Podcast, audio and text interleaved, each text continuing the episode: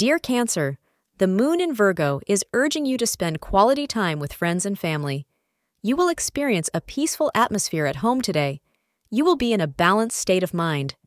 As this is a significant period for your family, you should strengthen the bonds by spending quality time with them. Astrologers advise being open and honest in communication. It helps to improve the trust and have healthier relationships with those close to you. You should plan important work between 2 p.m. to 3 p.m. to achieve good results. You are likely to head out of town today for a brief excursion. This will be to reconnect with your partner and have a few laughs, and you will come back feeling refreshed.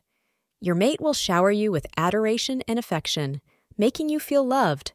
Don't feel guilty if you left the kids with their grandparents. They are having a grand old time while you're gone.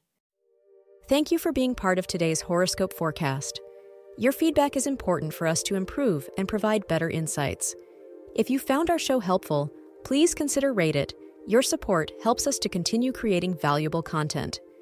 Thank you for being here and see you tomorrow.